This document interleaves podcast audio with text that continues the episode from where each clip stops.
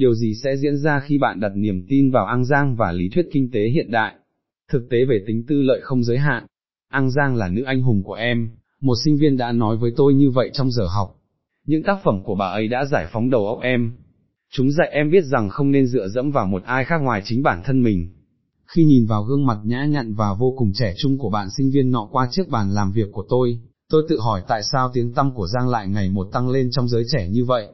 30 năm sau khi bà qua đời, doanh số bán sách của bà lên đến hàng trăm nghìn bản mỗi năm, và nó đã tiếp tục tăng lên gấp 3 lần kể từ cuộc sụp đổ kinh tế năm 2008. Những người hâm mộ bà bao gồm những người nổi tiếng có sức ảnh hưởng lớn, như Jack và Eva Mendes, các chính khách, như đương kim chủ tịch Hạ viện Mỹ Paul Ryan và ứng viên tổng thống của Đảng Cộng hòa Texu. Điểm cốt lõi trong triết lý của Giang, và cũng là điểm cấu thành nên chủ đề bao quát trong các tiểu thuyết của bà, là ở chỗ tính tư lợi không giới hạn thì tốt còn lòng vị tha thì chỉ phá hoại mà thôi. Bà tin rằng đây chính là biểu hiện sâu sắc nhất về bản tính con người, là nguyên tắc dẫn lối mà mỗi người nên sống trong cuộc đời của riêng mình. Trong cuốn chủ nghĩa tư bản, lý tưởng chưa biết, Giang đã thẳng thắn bày tỏ, chủ nghĩa tập thể là tiên đề trong quan niệm về bộ lạc của những người mông muội nguyên thủy, những người không thể nhận thức được các quyền cá nhân, tin rằng bộ lạc là một đấng cai trị tối cao, toàn năng, làm chủ cuộc sống của các thành viên bộ lạc và có thể hy sinh họ bất kỳ lúc nào. Với logic như vậy, những kiểm soát về tôn giáo và chính trị mà cản trở các cá nhân theo đuổi tính tư lợi nên được loại bỏ. Điều đáng chú ý ở đây có lẽ là cảnh quan hệ tình dục đầu tiên giữa các nhân vật chính trong cuốn suối nguồn, của Giang là một vụ cưỡng hiếp, cô chống trả như một con thú. Điểm mù trong chủ nghĩa khách quan, triết học của Giang là sự thật rõ ràng rằng loài người có xu hướng hợp tác và quan tâm lẫn nhau, như ghi nhận của nhiều nhà nhân học nghiên cứu về những người săn bắn, hái lượng.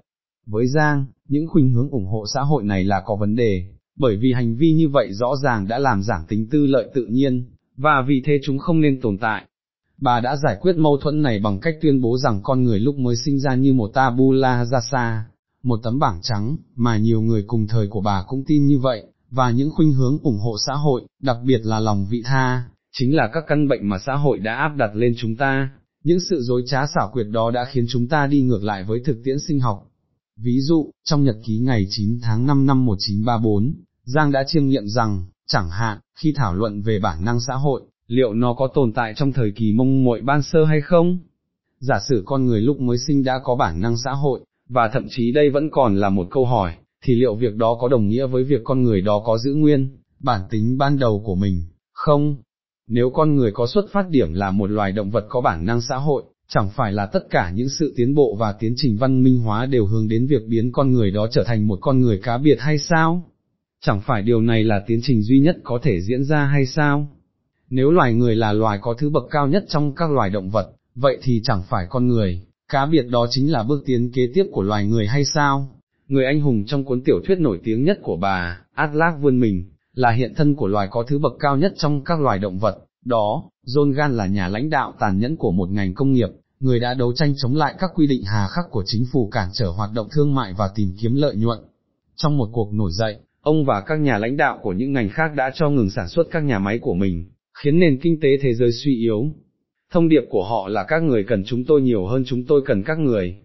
Đối với nhiều độc giả của Giang, một triết lý về khả năng tự lực cánh sinh cao nhất dành cho việc theo đuổi tính tư lợi lớn nhất dường như là một phiên bản lý tưởng hóa dành cho những lý tưởng cốt lõi của người Mỹ, tự do thoát khỏi sự chuyên chế, làm việc chăm chỉ và chủ nghĩa cá nhân.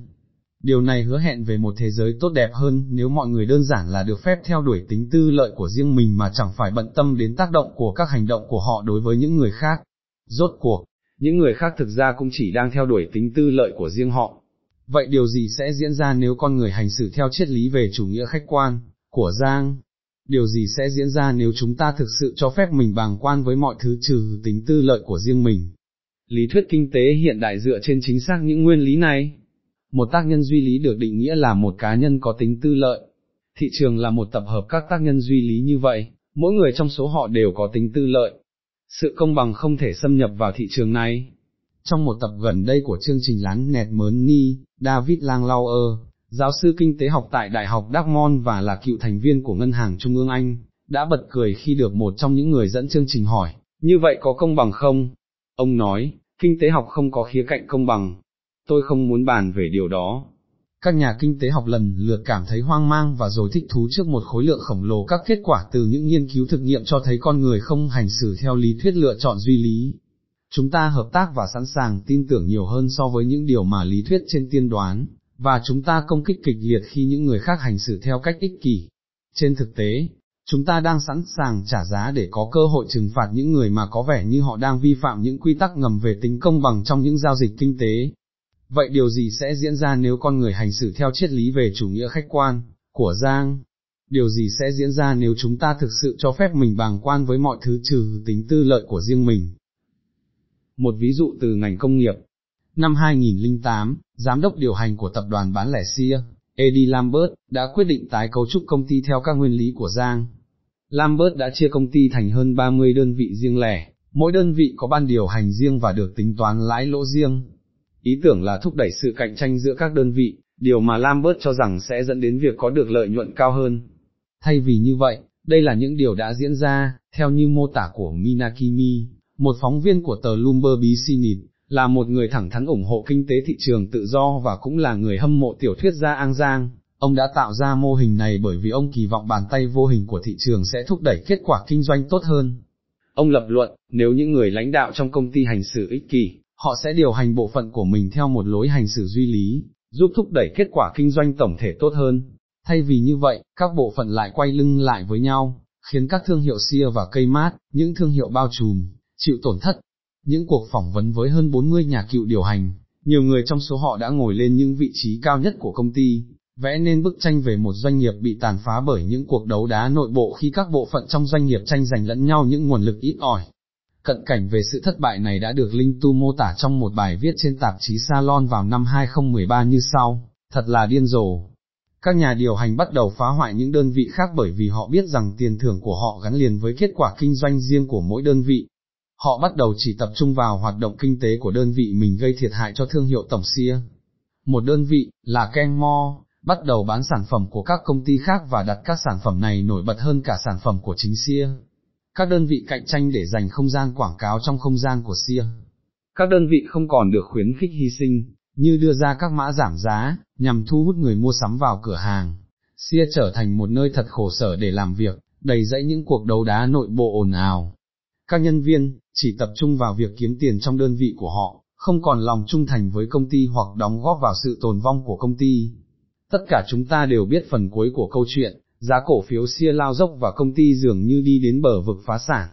Đạo lý trong câu chuyện, theo lời của Pazamo, là, điều mà Lambert không thấy được chính là con người thực sự có một thiên hướng tự nhiên để làm việc vì lợi ích chung của một tổ chức.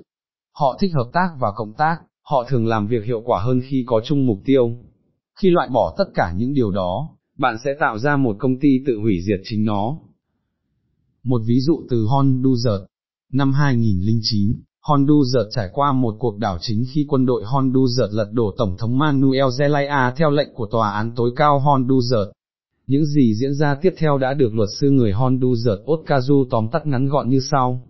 Cuộc đảo chính năm 2009 đã mở đường cho lòng tham của các nhóm nắm quyền lực thực sự tại đất nước này.